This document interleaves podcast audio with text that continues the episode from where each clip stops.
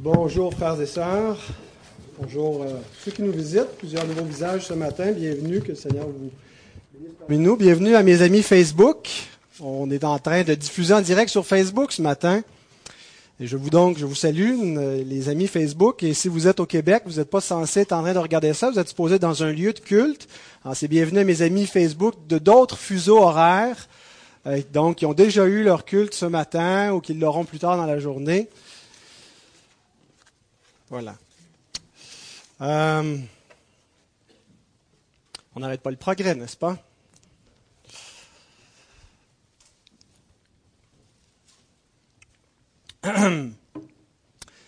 Donc, euh, un- un- une petite récapitulation avant de plonger dans notre texte de ce matin.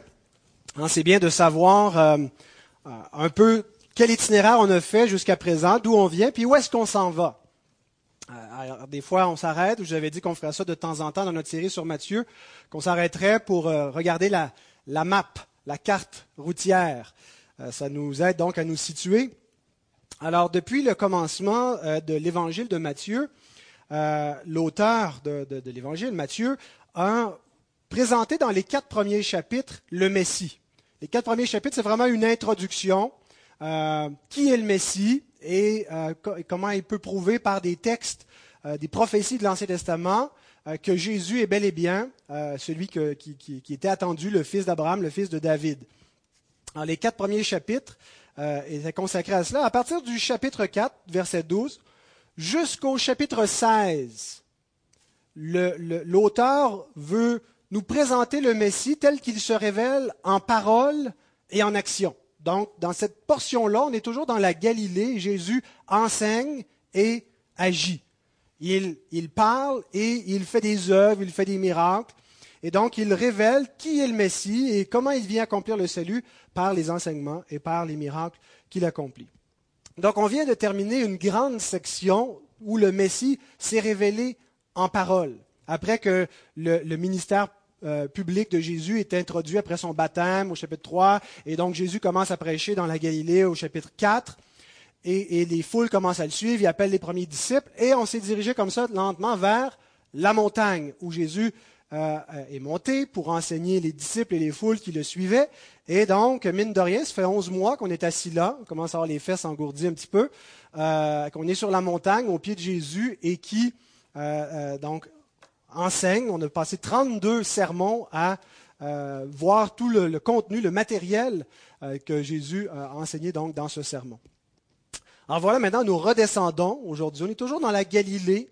On peut imaginer là une belle journée, peut-être que c'était l'après-midi, le sermon est fini. Euh, on est donc dans la Galilée, proche du lac de Tibériade, dans les villes avoisinantes. On ne sait pas exactement où, mais donc c'est là où la- la- la- l'action continue. Et maintenant, ce qu'on vient de voir, on tourne la page du sermon sur la montagne, mais il y a une continuité avec ce qui s'en vient par la suite. Euh, on va rentrer donc dans les deux prochains chapitres, Matthieu 8 et Matthieu 9, où Jésus passe à l'action. Alors, Il a beaucoup parlé, maintenant il va agir. Euh, et il va opérer dix miracles dans ces deux chapitres que nous allons voir au cours des prochaines semaines. Euh, J.C. Rowell connecte de la façon suivante euh, ce qui précède avec ce que, ce que nous allons voir maintenant. Il dit Il était approprié que le plus glorieux des sermons jamais prêchés fût immédiatement suivi par des preuves puissantes que le prédicateur était le Fils de Dieu.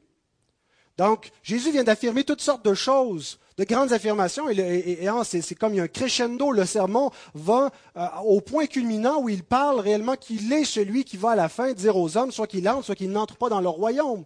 Euh, et c'est lui donc le juge final, et donc il est question de, de question d'éternité à la fin, pas simplement de, de la vie euh, chrétienne sur terre et comment bien vivre notre vie chrétienne, mais ultimement où mène notre destinée. Et, et donc on est, on est arrivé là, et là il va soutenir le, poids de ses affirmations en, en démontrant qu'il est bel et bien celui qu'il dit, qu'il dit être, le Messie, le juge final. Et par ses œuvres, hein, ses, œuvres qui attestent, qui rendent témoignage de sa messianité. Avant J.C. Rowell, il y a Jérôme, notre, notre saint patron. hein, on, est, on vit à Saint-Jérôme. Je plaisante, là. Euh, donc, il a écrit ceci, euh, donc il y a longtemps. Jérôme a vécu euh, un petit peu avant les invasions barbares dans l'Empire romain. Euh, donc c'était un chrétien traducteur de la Bible, celui qui a traduit la Bible en, latin, la Vulgate. Et il, dit ceci en commentant le texte. Après la prédication et l'enseignement, il opère des miracles en diverses occasions, afin que par les puissantes œuvres suivantes soit confirmée la doctrine précédente. Jérôme a raison. Un des buts des, miracles, un des buts des œuvres de Christ est de confirmer son autorité. Ce n'est pas le seul but, mais un des buts, donc, c'est de confirmer qu'il a véritablement l'autorité pour parler, euh, pour affirmer des choses concernant le Père, concernant le, salut éternel ou la perdition éternelle des âmes, euh, il, est mandaté, il ne dit pas n'importe quoi. On ne peut pas s'improviser puis parler au nom de Dieu euh, si on est n'importe qui. Il y a des gens qui font cela, mais le Christ, donc, euh, en tant qu'homme, vient, affirme toutes sortes de choses, mais il a l'autorité pour le faire. Et ses œuvres le démontrent. Et vraiment, l'idée de l'autorité est assez centrale dans la section donc qui, vient. Euh, d'abord, le, dernier verset du Sermon sur la montagne dit ceci. Il enseignait comme ayant autorité. Chapitre 7, verset 29. Et maintenant, il va démontrer cette autorité. Euh, Matthieu 8, 8 à 9 c'est le, centurion qui parle et il dit à Jésus, dis seulement un mot et mon serviteur sera guéri, car moi qui suis soumis à des supérieurs, j'ai des soldats sous mes ordres. Donc il reconnaissait que Jésus a une autorité, qui a le, pouvoir de, guérir son serviteur qui était malade. Au, au verset 27 du même chapitre. Quel est celui-ci? disait-il, c'est les disciples qui parlent, à qui obéissent même les vents et la mer? Donc, encore une fois, l'autorité du Seigneur qui est manifestée dans ses miracles. Matthieu 9, verset 6. Or, afin que vous sachiez que le Fils, le Fils de l'homme a sur la terre le pouvoir de pardonner les péchés, lève-toi, dit-il au paralytique, prends ton lit et va dans ta maison. Encore une fois, question d'autorité, il y a le pouvoir, il y a l'autorité de pardonner les péchés. Et à la fin donc de cette section où Jésus fait ces dix miracles-là, euh, Jésus va partager son autorité avec ses disciples qu'il envoie en mission. Et le premier verset du chapitre 10 nous dit ceci, Il leur donna le pouvoir de chasser les esprits impurs et de guérir toute maladie et toute infirmité. Donc, l'idée de cette section est de confirmer l'autorité du Messie. Le Messie qui vient d'affirmer de grandes choses, et donc soit qu'on peut passer outre et, et traiter comme pas grand-chose sa parole, mais il le dit, celui qui entend les paroles que je dis et qui ne les met pas en pratique est semblable à un homme qui bâtit sa maison sur le sable. Ça va être une ruine. Et donc, ce n'est pas simplement parce qu'il le dit. Maintenant, est-ce qu'on doit le croire juste parce que c'est lui qui le dit? On doit le croire en plus à cause de ce qu'il fait, qui démontre que ce qu'il dit est vrai. Jésus ne pourrait pas accomplir ces choses-là si, si le Père n'est pas avec lui, s'il n'est pas envoyé de Dieu, s'il n'est pas véritablement celui que Matthieu nous présente depuis le commencement, le Messie d'Israël, celui qui est attendu, le Fils de Dieu.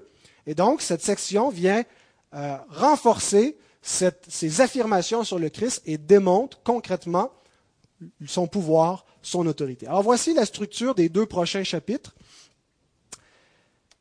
les, prochains sont divisés en trois scènes de, trois miracles.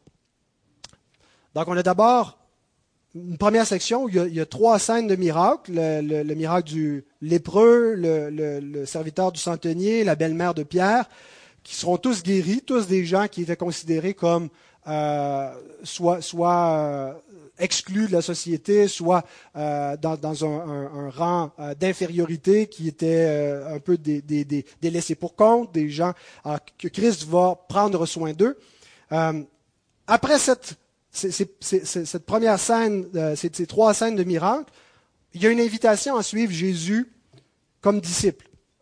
Ensuite, à nouveau, trois autres scènes de miracles, la tempête apaisée, les deux démoniaques délivrés, le paralytique guéri, suivi encore d'une invitation à suivre Jésus comme disciple. Et qui est à son tour suivi de trois autres scènes de miracles. Les deux femmes, la femme, euh, d'abord une jeune fille qui était morte, et pendant que Jésus se, dirige pour aller la ressusciter, euh, il y a la femme qui guérit de la perte de sang. Immédiatement après, les deux aveugles qui recouvrent la vue, et ensuite le démoniaque muet. Et donc, cette structure-là, où on voit Trois scènes de miracles, invitation à suivre Jésus. Trois scènes de miracles, invitation à suivre Jésus. Trois scènes de miracles, tout ça qui nous montre l'autorité et qui nous appelle à chaque fois à se tourner vers lui, nous rappelle un début des miracles. Les miracles ne sont pas une fin en soi. le miracle ultime, ça va être la résurrection finale. Jésus est venu montrer que c'est lui qui est la résurrection. Mais il n'est pas encore venu apporter la résurrection finale où il n'y en aura plus de maladie, où il n'y en aura plus de souffrance, où il n'y en aura plus de péché. Mais il est venu montrer que c'est lui qui va le faire, que c'est par son œuvre de rédemption que va venir cette résurrection et cette restauration finale. Et donc, le but des miracles n'était pas simplement de dire tout le monde va être guéri tout de suite maintenant, mais de nous montrer que c'est en Christ qu'est le salut. C'est en Christ qu'est la vie éternelle. C'est en Christ qu'est l'espoir d'être ressuscité dans une, vie nouvelle qui commence déjà maintenant, mais qui va se culminer dans une résurrection physique corporelle où il n'y aura plus aucune maladie, aucune mort. Il va vaincre complètement la mort. Alors le but des miracles, c'est de révéler le Christ, de révéler que c'est en lui le salut et de nous conduire à lui. Alors on va surtout s'attarder dans ces passages au sens théologique des miracles. Les miracles ne sont pas juste donnés pour dire euh, il va s'en reproduire tout au long de l'histoire de l'Église. Je crois qu'il peut certainement se reproduire. Il se, fait des miracles par la grâce de Dieu, mais euh, tout en croyant ça, je pense qu'il y, a une idée de, cessation où le, Fils est venu, il a accompli des œuvres, il a donné une puissance à ses disciples pour établir l'Église sur terre, mais en attendant, il y a Christ n'est pas avec nous physiquement. Nous attendons son retour et on est dans une période d'espérance, d'attente que l'époux revienne. Euh, et, donc, il peut se produire des miracles dans ce temps-là. Mais ce qui s'est passé pendant sa venue sur terre, c'était pas normatif pour tous les âges de l'Église jusqu'à la fin du monde nécessairement.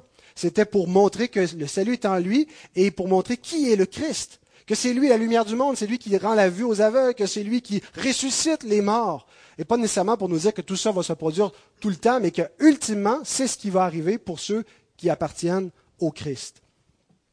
Donc, prenons garde à la façon dont nous, écoutons la parole et qu'est-ce que nous voulons euh, recevoir de ces, passages qui nous montrent les miracles.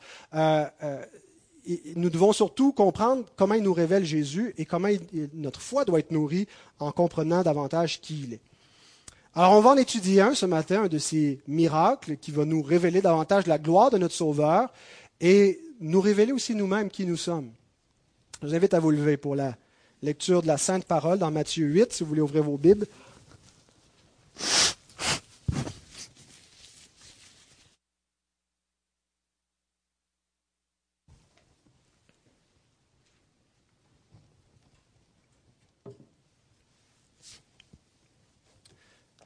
Lorsque Jésus fut descendu de la montagne, une grande foule le suivit. Et voici un lépreux s'étant approché, se prosterna devant lui et dit, Seigneur, si tu le veux, tu peux me rendre pur. Jésus étendit la main, le toucha et dit, Je le veux, sois pur. Aussitôt, il fut purifié de sa lèpre. Puis Jésus lui dit, Garde-toi d'en parler à personne, mais va te montrer au sacrificateur et présente l'offrande que Moïse a prescrite afin que cela leur serve de témoignage. Prions. Notre Seigneur, comme il est bon d'être réunis en ta présence, comme il est bon, Seigneur, de sonder ensemble ta sainte parole, ta parole vivante. Nous te prions que tu puisses bénir cette congrégation ce matin. Répands ton esprit sur nous. Répands ton esprit sur ceux qui sont à la maison, qui nous écoutent en direct, sur ceux qui entendront plus tard, ailleurs, cette semaine, ou quand tu le voudras, Seigneur. Rouvre nos cœurs pour que nous puissions voir Jésus, voir sa gloire.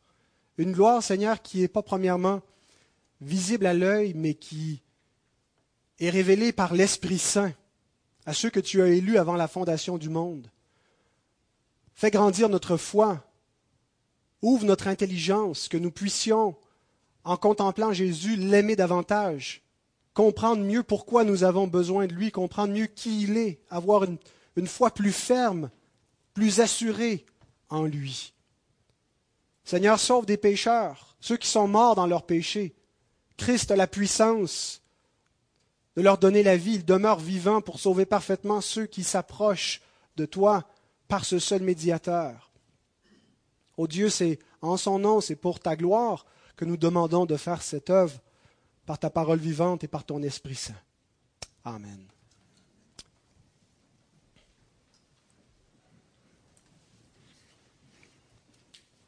Alors, on va diviser notre texte en deux. D'abord le lépreux, ensuite la réponse de Jésus. Le même événement, le même récit nous est rapporté par euh, les deux autres évangiles synoptiques, Matthieu et Luc, pardon, Marc et Luc. Et il ne le situe pas exactement au même endroit. Et je pense qu'on ne doit pas se, troubler de cela que parfois le même événement ne suit pas ou précède pas la même chose dans un autre évangile. Il y a une certaine liberté éditoriale qu'ont pris les évangélistes en organisant le, matériel, les, ressources, les traditions orales qu'ils avaient à leur disposition. Une chose est certaine, c'est que euh, toute écriture est inspirée de Dieu, ils ont été gardés. Euh, il n'y a pas d'erreur malgré qu'il y a une, une, certaine liberté et créativité d'un auteur à l'autre et qu'il présentent des fois le même événement sous un angle différent parce qu'ils veulent souligner quelque chose de différent. Marc va donner beaucoup, beaucoup de détails dans les scènes de miracles. Matthieu va droit au but, mais il veut surtout souligner le sens théologique. Il veut montrer le sens, la portée pour le royaume de Dieu. Parce que c'est l'évangile du royaume. Il veut montrer comment ces miracles révèlent le Messie et qu'on comprenne surtout donc qu'est-ce qu'il nous dit, qu'est-ce que ces miracles nous disent de lui. Ah, il y a possiblement un certain laps de temps entre le verset 1 et le verset 2. Le verset 1, Jésus descend de la montagne, une grande foule le suivit. Et le verset 2, c'est un lépreux qui s'approche de lui. Et ce qui fait dire ça, c'est, n'est pas certain, mais c'est que les lépreux n'approchaient pas la foule. Parce qu'ils n'en avaient pas le droit. Euh, en, lisant quelques commentaires, je, suis tombé sur une citation de la Mishnah Kelim, chapitre 1, paragraphe 8, qui était citée par John Gill. Alors, la Mishnah, c'était des textes euh, des, Juifs dans la période intertestamentaire entre l'Ancien et le Nouveau Testament, où ils commentaient la loi, où ils expliquaient, c'est des, enseignements des rabbins. Et voici comment ils expliquaient un des textes concernant les lépreux, une loi qu'on va lire tantôt dans le Lévitique, Lévitique 13. Et ça disait ceci. Un lépreux qui entre dans Jérusalem sera battu de coups. Mais s'il entre dans quelque autre ville fortifiée, bien qu'il n'ait pas le droit, ne sera pas battu, comme il est dit, il habitera seul. Alors, on n'était pas trop dans le temps de la compassion. Hein.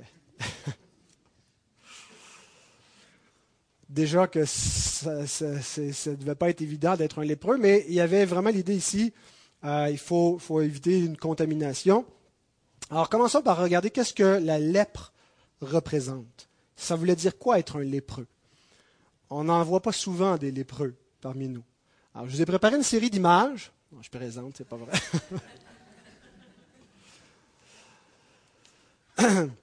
Mais euh, il ne devait pas seulement avoir quelques boutons, quelques euh, plaies purulentes ici et là. Luc nous dit dans la même scène que cet homme était couvert de lèpre. Donc on peut l'imaginer que c'était de la tête aux pieds. Euh, qui devait être défiguré, qui devait être repoussant. Euh, Wikipédia nous dit que la lèpre ou la maladie de Hansen est une maladie infectieuse chronique due à Mycobacterium leprae, touchant les nerfs périphériques, la peau et les muqueuses et provoquant des infirmités sévères. Elle est endémique dans certains pays tropicaux, en particulier d'Asie. La lèpre est une maladie peu contagieuse.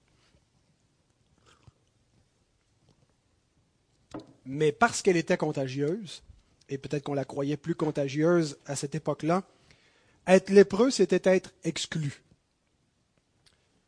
Euh, s'ils entraient à Jérusalem, vous avez vu, il, euh, y avait une, peine, un châtiment. Ce n'était pas nécessairement que la foule se ruait, mais euh, il, pouvait donc avoir une amende et, comme, comme, châtiment, donc c'était de recevoir des coups.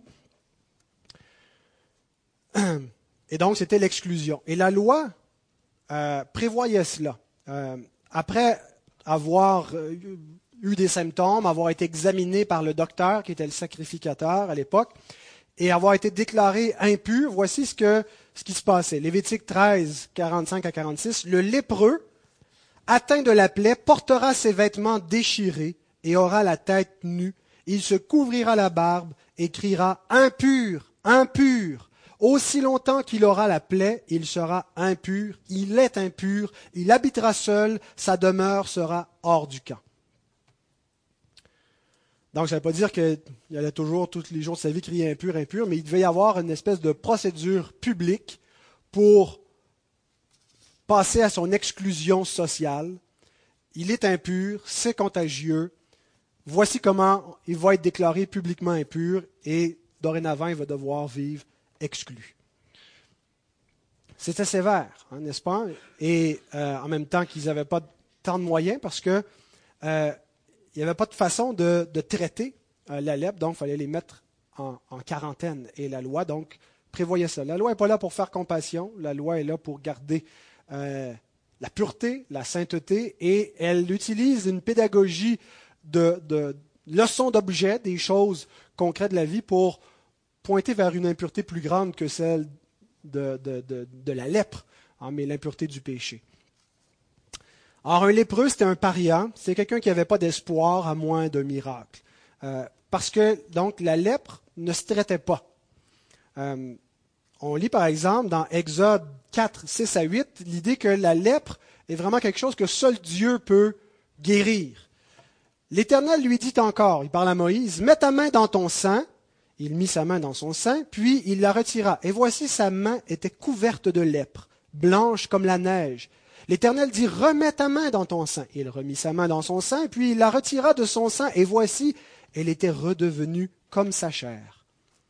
S'ils ne te croient pas, dit l'Éternel, et n'écoutent pas la voix du premier signe, ils croiront à la voix du dernier signe.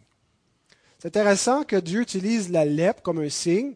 Euh, Moïse dit à Dieu, est-ce qu'ils vont me croire que c'est toi qui m'envoies? Ben, il dit, voici quelques signes que tu pourras faire. Deux, trois tours de magie, ils vont croire que c'est, moi qui t'envoie. Mais s'ils ne croient pas au premier signe, voici un signe qu'ils vont croire. Mets ta main dans ton sang, enlève-la. Euh, ils vont voir la lèpre. Ensuite, remets-la, ils vont voir que si la lèpre est partie, il y a seulement Dieu qui peut enlever la lèpre. C'était la croyance vraiment qui était répandue. Quelqu'un qui est lépreux, à moins d'un miracle, il s'en sort pas. Et la même conviction est répétée un peu plus loin dans un récit euh, celui de Naaman le Syrien, donc chef militaire, qui lui aussi a eu, euh, avait la lèpre, euh, mais bon, en Syrie, il n'était pas nécessairement exclu, ce pas les mêmes lois. et donc sa servante, une petite esclave juive qui était donc dans, dans, sa, maison, dans la maisonnée, se souvenait qu'il y avait un prophète en Israël et qu'il pouvait guérir les lépreux. Elle avait vu des miracles, entendu la réputation d'Élisée par la suite. Et donc, elle l'invite à, aller chercher secours auprès donc, du peuple d'Israël. Et donc, euh, le roi de Syrie fait porter une lettre au roi d'Israël. Et nous lisons ceci dans 2 Rois 5, 6 à 7. Il porta au roi d'Israël la lettre où il était dit, Maintenant quand cette lettre te sera parvenue, tu sauras que je t'envoie Naaman, mon serviteur, afin que tu le guérisses de sa lèpre. Après avoir lu la lettre, le roi d'Israël déchira ses vêtements et dit, Suis-je Dieu pour faire mourir et pour faire vivre, puisqu'il s'adresse à moi afin que je guérisse un homme de sa lèpre? Sachez donc et comprenez qu'il cherche une occasion de dispute avec moi. Le roi Joram compare ici la guérison de la lèpre à un miracle de faire vivre ou faire mourir. Et donc, c'était vraiment ce qui était, ce qui était cru dans, dans parmi la, culture de l'époque que seul Dieu peut purifier de la lèpre. Et une autre preuve qui vient confirmer que c'était effectivement le cas, que euh, la lèpre, euh, même aujourd'hui, je pense qu'on peut, on peut pas pleinement la guérir, on peut peut-être ralentir certains de ses effets. Euh, mais un, un texte du Nouveau Testament nous montre que la purification de la lèpre allait être un signe messianique un, signe qu'on est arrivé à la fin, le Messie est là, la restauration finale arrive. Et c'est Jésus même qui le dit lorsque Jean-Baptiste, dans sa prison, commence à douter euh, et qu'il envoie ses, disciples vers Jésus et lui demande Est-ce toi ou devons-nous en attendre un autre Et voici la réponse de Jésus. Jésus leur répondit Allez, rapportez à Jean ce que vous entendez, ce que vous voyez. Les aveugles voient, les boiteux marchent, les lépreux sont purifiés un des signes que Jésus donne à Jean concernant sa messianité, concernant euh, le fait qu'on est arrivé à la restauration de toutes choses, c'est la purification des lépreux, qui démontre qu'on n'est pas dans n'importe quel temps, c'est pas juste un prophète passager, c'est lui euh, qui vient donc euh, faire massivement une œuvre de, restauration. Il, comme je l'ai dit tantôt, on est dans le déjà, il pas encore. Jésus a commencé une œuvre, euh, il l'a achevé à la croix, mais le, plein effet donc de sa résurrection sera à la résurrection finale, où donc tous les siens seront purifiés, délivrés, euh, incorruptibles et immortels comme lui. Donc voilà ce que représente la lèpre. Une maladie qui amène à l'exclusion, qui est incurable et que seul Dieu donc peut purifier. On a dit que les miracles nous révèlent qui est Jésus. N'est-ce pas? Que c'est un des buts des miracles. Pas juste nous montrer que Jésus peut faire de grandes choses, mais nous montrer qui il est. Par exemple, lorsqu'il ouvre les yeux des aveugles, ça nous enseigne une vérité théologique importante. C'est lui la lumière du monde. Lorsqu'il ressuscite les morts, ça nous enseigne que c'est lui qui est la résurrection et la vie. Lorsqu'il guérit, guérit les, les, les, paralytiques, euh, les, boiteux, c'est lui qui donne la puissance, c'est lui qui restaure. Tout ça nous montre qui il est. Mais les miracles ne nous révèlent pas seulement qui est Jésus. Ils nous révèlent aussi qui nous sommes. Les mêmes miracles nous révèlent que nous sommes aveugles, que nous sommes morts dans nos péchés, que nous sommes impotents et incapables nous-mêmes de servir Dieu, de revenir à lui. Nous sommes comme cet homme sur la civière qui ne peut pas venir à Christ à moins d'y être porté par, par des vivants, par des gens qui ont une capacité. Nous sommes spirituellement dans cet état-là. Et nous sommes des lépreux spirituels. Nous sommes des impurs. Et ce n'est pas simplement l'idée de spiritualiser ou d'allégoriser le texte, c'est vraiment ce que l'Écriture nous enseigne, nous sommes aveugles, nous étions morts, nous étions tous là. Et comment avons-nous recouvré la vue? Comment on, hein, le chante J'étais aveugle, maintenant je vois. J'étais mort, maintenant je suis vivant. Alors oui, il y a quelque chose un peu d'allégorique, de poétique, parce qu'on n'était pas littéralement aveugle, mais spirituellement on était aveugle, et spirituellement on était mort, et spirituellement on est lépreux, on est impur. L'Écriture le déclare dans Ésaïe, au chapitre 64, verset 6. Nous sommes tous comme des impurs. Et le comme ici vient souligner que bon, qu'on n'est pas des impurs parce que on sait c'est quoi un impur, un lépreux, c'est quelqu'un qui est exclu, qui a une maladie, on n'a pas nécessairement tout ça. Mais nous sommes tous comme des impurs parce que c'est ce que nous sommes, mais Isaïe précise qu'est-ce qu'il veut dire. Il parle de notre condition spirituelle, de notre justice devant Dieu. Toute notre justice est comme un vêtement souillé. Ce qu'il y a de mieux en nous, c'est un vêtement souillé. Nous sommes tous flétris comme une feuille et nos crimes nous emportent comme le vent. Donc nous sommes impurs et cette impureté est incurable. Jérémie nous dit, le cœur est trompeur par-dessus tout et incurable.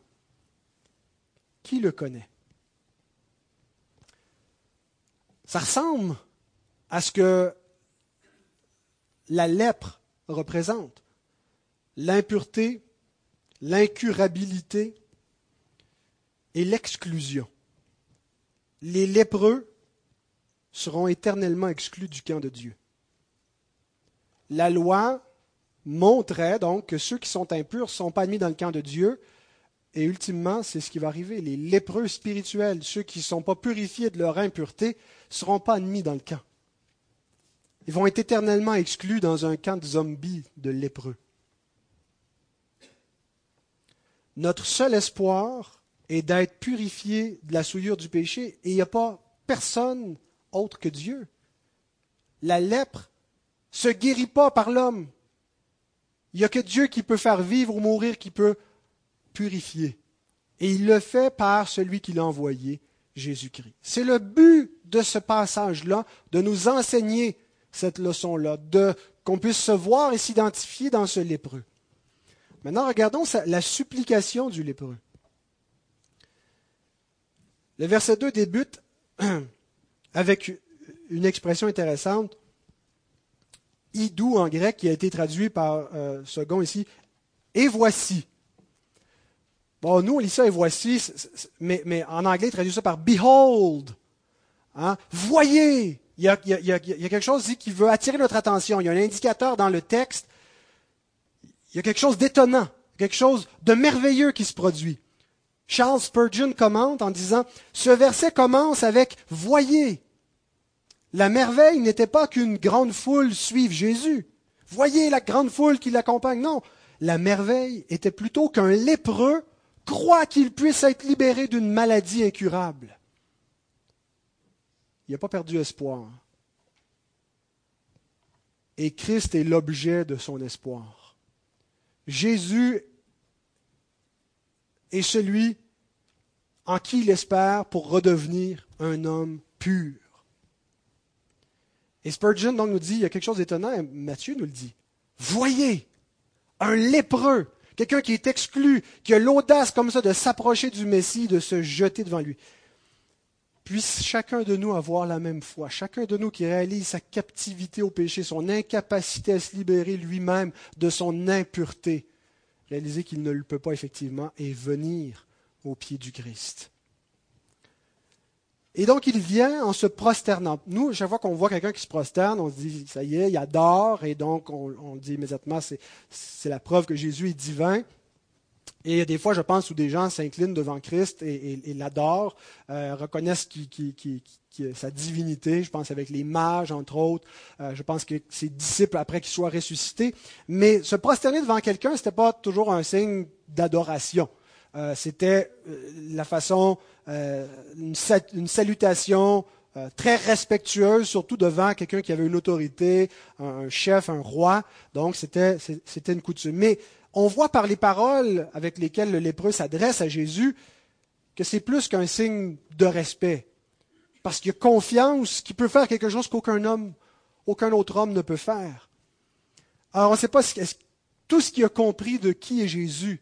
On ne sait pas s'il a compris la double nature du Fils, hein, s'il a compris la, la, comment on dit ça, euh, l'union hypostatique, que dans cet homme-là réside deux natures, une vraie nature divine, une vraie nature humaine, sans mélange, sans euh, euh, confusion, deux natures distinctes en même temps dans la même personne. Il n'a probablement pas compris tout cela, mais il a compris que c'est lui le Sauveur, que c'est en lui qui peut avoir la vie, qui peut être restauré, qui peut être restitué auprès du peuple de Dieu, qui peut être purifié.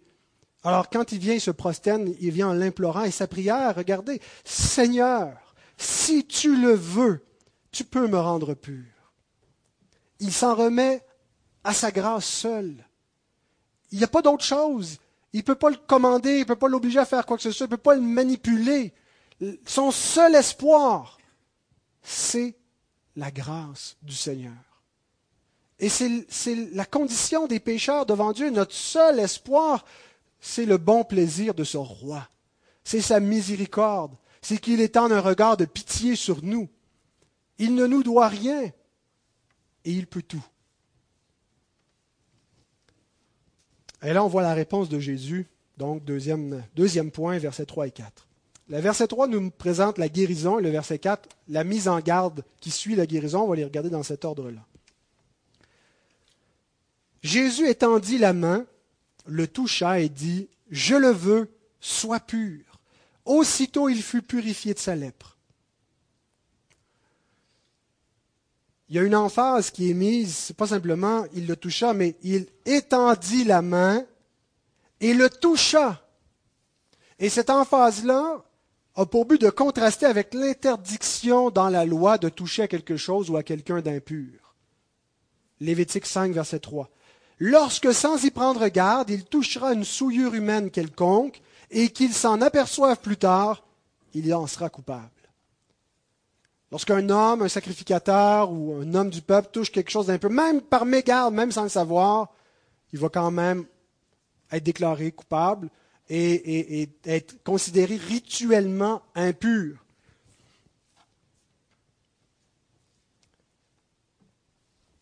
Jésus ne peut pas être contaminé ni par la lèpre, ni par le péché. Il est un souverain et sacrificateur séparé des pécheurs, pur, sans tache. Qu'est-ce que ça veut dire séparé des pécheurs? Ça veut dire qu'il n'est pas dans la même gang.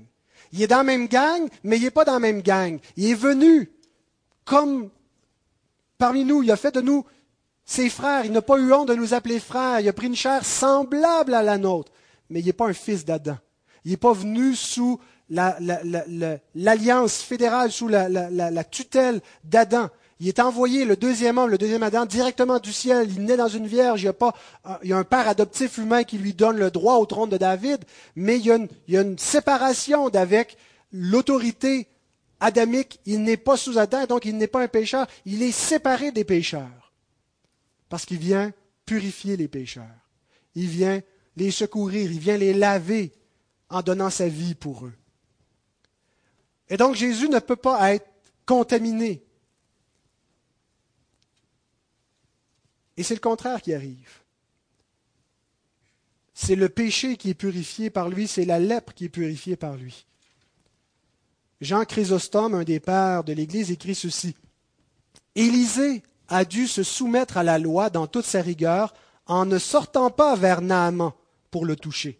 On se souvient le, reste du récit. Il n'est pas sorti, il l'a envoyé. Il n'est même pas allé lui parler lui-même, mais il l'envoya se laver dans le Jourdain. Il a quand même été guéri. Cependant, le Seigneur montra qu'il ne guérit pas comme un simple serviteur, mais comme Seigneur, qui guérit et touche. Sa, sa main ne fut pas souillée par la lèpre, mais le corps du lépreux fut purifié par la sainte main. Il ne vient pas agir comme un simple serviteur dans la maison de Dieu, mais comme un fils, comme le Seigneur de la maison. Hein, il va montrer plus tard qu'il est même le Seigneur du sabbat et que euh, tout en se soumettant à la loi, il vient l'accomplir et modifier certains, certains éléments en accomplissant la loi. Renverser certaines dispositions de la loi qui étaient là temporairement pour garder le peuple d'Israël dans une tutelle euh, rigoureuse, sévère, en, excluant certains aliments, en forçant certaines pratiques pour les rendre distincts des autres peuples, pour pas qu'ils se mélangent, pour garder la lignée jusqu'à ce que le Fils vienne. Mais on n'est plus sous l'époque de l'enfance du peuple de Dieu parce que Christ a tout accompli et a amené donc à, maturité euh, le peuple de Dieu. Alors donc c'est comme ça qu'on voit que Jésus touche le lépreux, malgré donc les interdictions de la loi, parce que ces choses-là prennent fin. On est dans une phase de transition par rapport à certaines lois qui n'étaient pas la loi morale, mais qui étaient des applications temporaires de la loi. un autre, euh, un, pseudo-Chrysostome, on ne sait pas c'était qui, mais quelqu'un qui a écrit un, texte euh, sous le nom de Chrysostome, mais euh, qui, est beaucoup plus tardif, dit que le, lépreux n'était pas admis sur la, montagne. Il n'a pas pu s'asseoir au pied de Jésus. Il n'a pas pu bénéficier de son enseignement, mais c'est le Seigneur qui est descendu, qui vient à lui. Et qui a là ici toute une parabole de notre salut. Il est descendu du ciel. Nous ne pouvions pas monter pour être sauvés il a fallu que le Fils descende pour qu'on puisse aller à Dieu par lui. Il est intéressant aussi que Jésus dise Je le veux, sois pur. Et il ne dit pas, certains commentateurs ont souligné, si Dieu le veut, mais je le veux. Seul Dieu peut guérir la lèpre, je le veux. Seul Dieu peut pardonner les péchés, tes péchés sont pardonnés. Et ça va lui valoir des, des, accusations de blasphème plus tard, mais il fait ce que Dieu seul peut faire parce qu'il est Dieu. Et finalement, une remarque, toujours dans ce verset, concernant la gratuité de la grâce. Elle n'est pas conditionnelle, la grâce.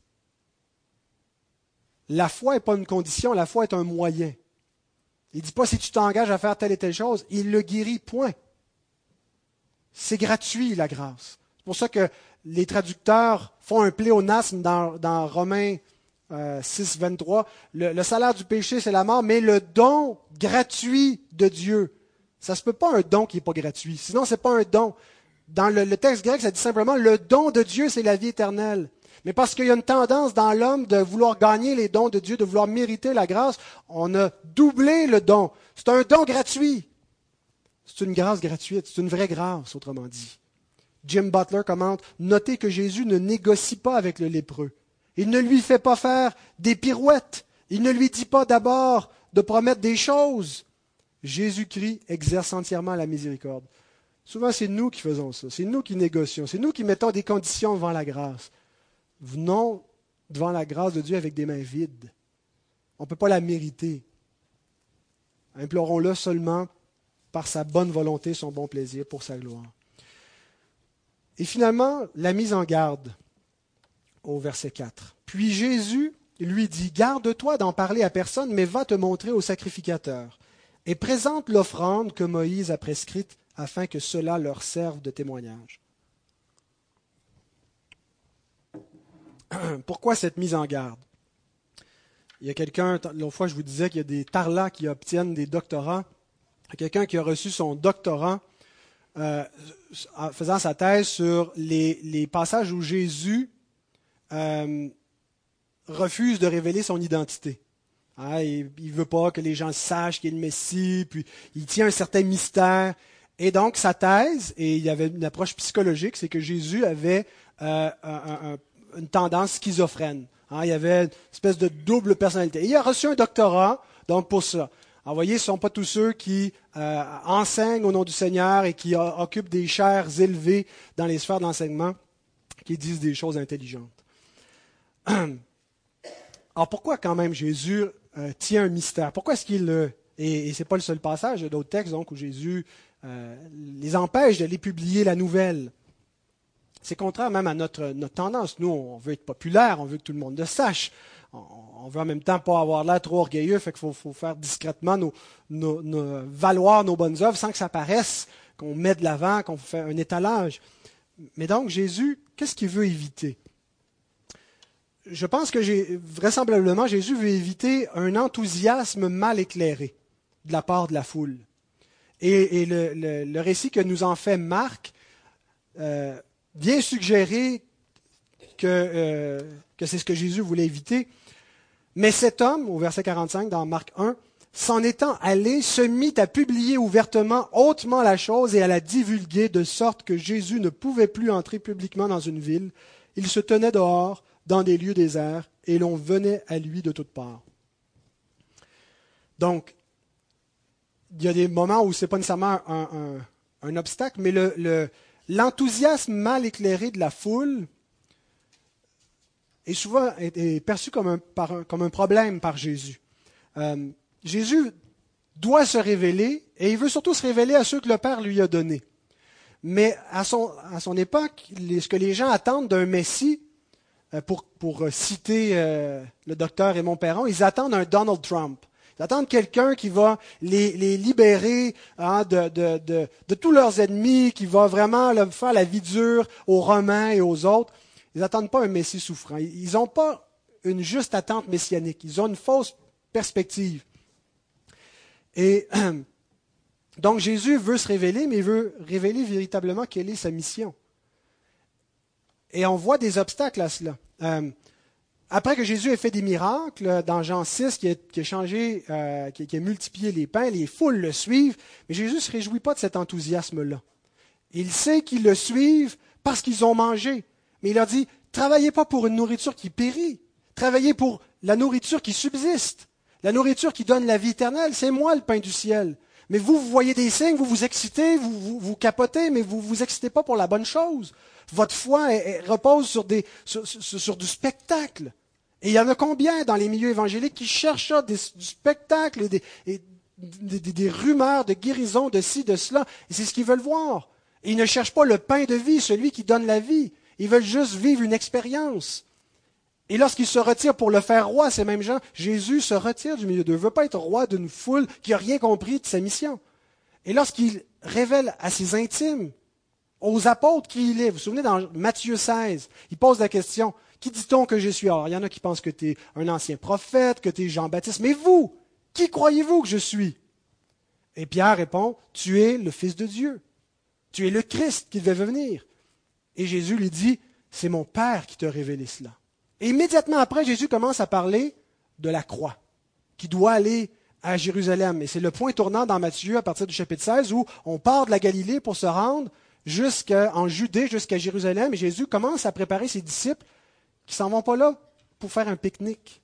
Ils s'en vont pas là pour... Eux, jusqu'à la fin, ils pensent qu'ils vont rentrer à Jérusalem, que tout le monde va être à leurs pieds. Ça va être les kings de la place, euh, qui va être à sa droite, qui va être à sa gauche, quand il va établir son royaume. Ils n'ont pas compris. Ils s'en vont là pour mourir. Alors, ils commencent à en parler.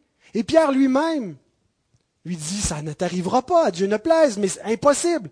Et qu'est-ce que Jésus lui dit? Arrière de moi, Satan. Tes pensées me sont en scandale. l'attente messianique était faussée. Et donc, chaque fois que Jésus refuse de, se révéler, c'est pour ne pas nourrir cette espèce d'enthousiasme délirant, euh, triomphaliste, chauviniste, militaire que, les gens, les zélotes, le peuple pouvaient attendre. Ce n'est pas un tel Messie, c'est un Messie crucifié qui vient. Il vient effectivement régner, mais pas comme vous le pensez. Avant le trône, il y a des souffrances, il y a une croix. Et il n'est pas venu régner sur le trône de Jérusalem. C'est un trône symbolique. Le vrai trône de David qui a été promis, c'est le trône dans les cieux à la droite de Dieu. Et c'est là où il s'en va, mais il faut qu'il passe par la croix. Donc Jésus veut éviter un enthousiasme mal éclairé par la foule. Et en même temps, je pense que dans ce cas précis, ici avec le lépreux, il veut peut-être aussi le propre bien du lépreux, parce que si l'enthousiasme euh, par rapport à Jésus est trop grand, Jésus sait d'avance comment les chefs religieux vont l'accueillir. Dans Jean 8 ou Jean 9, euh, le Seigneur euh, guérit un aveugle et, les, chefs, les pharisiens refusent de, reconnaître ce miracle. Euh, ils font venir les parents, questionnent, euh, parce qu'ils ne veulent pas croire en Christ. Alors si cet homme-là doit être intégré dans la foule, doit être intégré dans le peuple, suis la procédure. Qu'est-ce que Moïse dit? Fais attention parce que si tu fais plein de vagues, tu pourras peut-être pas te rendre jusqu'à Jérusalem, puis les chefs, à cause de moi, parce qu'ils sont, ils sont, ils sont, ils ne croient pas en moi, parce qu'ils sont hostiles à moi, ne vont pas t'accueillir non plus. Les gens vont vous rejeter à cause de moi. Donc, c'est peut-être pour le propre bien du lépreux, pour éviter donc qu'il y ait un, enthousiasme mal éclairé de la foule, lui dit cela. Alors, qu'est-ce qu'il lui dit de faire? Va te montrer au sacrificateur et de, faire l'offrande que Moïse a prescrit. Et Jésus se réfère à Lévitique 14. Vous pourrez le lire cet après-midi. Tout le chapitre 14 décrit comment un lépreux qui aurait été purifié ou si quelqu'un avait une maladie semblable à la, lèpre, qui aurait pu être temporaire pour être réintégré. Alors voici toute la description euh, au chapitre 14. Et c'est ce que Jésus donc se réfère en disant Va te montrer au sacrificateur et euh, présente l'offrande que Moïse a prescrite. Mais c'est ce qui ajoute qui est intéressant, afin que cela leur serve de témoignage.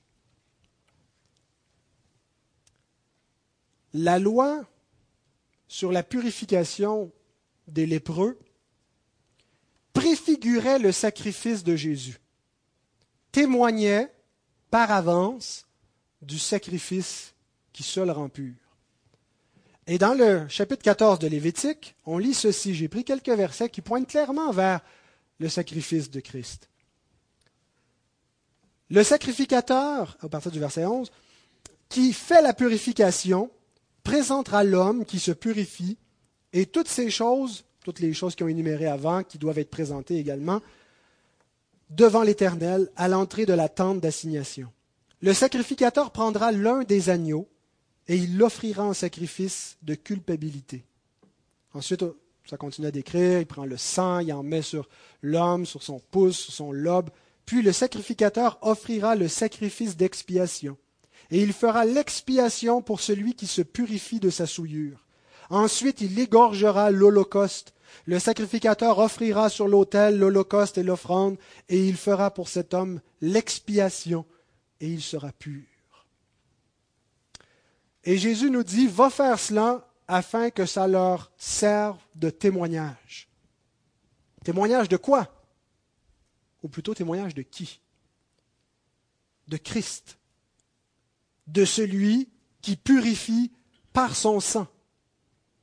Hébreu 9, verset 13 et verset 14. Car si le sang des taureaux et des boucs et la cendre d'une vache répandue sur ceux qui sont souillés sanctifie et procure la pureté de la chair, c'est une pureté rituelle, une pureté symbolique, combien plus le sang de Christ, qui par l'Esprit éternel s'est offert lui-même sans tâche à Dieu, purifiera-t-il votre conscience des œuvres mortes afin que vous serviez le Dieu vivant. Jésus dit, va faire cela afin que ça leur rende témoignage. Témoignage de l'agneau qui vient ôter le péché du monde. Témoignage du sacrifice qui va bientôt être fait, l'unique sacrifice, le sang final qui va purifier une fois pour toutes avant qu'il soit versé. Tout ça attestait d'avance notre Seigneur. Dans ce texte, Dieu nous montre que nous sommes des impurs. Dieu nous montre que nous sommes repoussants, répugnants à ses yeux comme un lépreux l'est au nôtre. Qu'on ne veut pas cohabiter, qu'on ne veut pas vivre avec un lépreux, qu'on ne veut pas être touché par un lépreux. Et il n'y a aucun espoir pour nous. Il n'y a aucun homme qui peut nous purifier de notre lèpre. C'est incurable. C'est une maladie qui mène à l'exclusion définitive. Le seul espoir, c'est d'être purifié. Et ici, la loi rend témoignage du seul sang qui purifie, qui lave, qui rend pur. Bien-aimés, avez-vous été purifiés par son sang? Vous êtes-vous placés par la foi sous le sang de Christ Êtes-vous venus comme ce lépreux au pied du Christ en disant Lave-moi, purifie-moi, rends-moi pur C'est votre seul espoir. Que Dieu nous ouvre les yeux, que Dieu nous permette de voir ce que nous sommes réellement en nous-mêmes, sans, sa grâce, combien nous sommes laids, combien nous sommes impurs et qu'on ne peut rien faire, et qui nous donne de voir combien son Fils a compassion, combien le Fils est puissant qu'il dirige nos cœurs et toute notre foi en lui seul pour être lavé. Amen.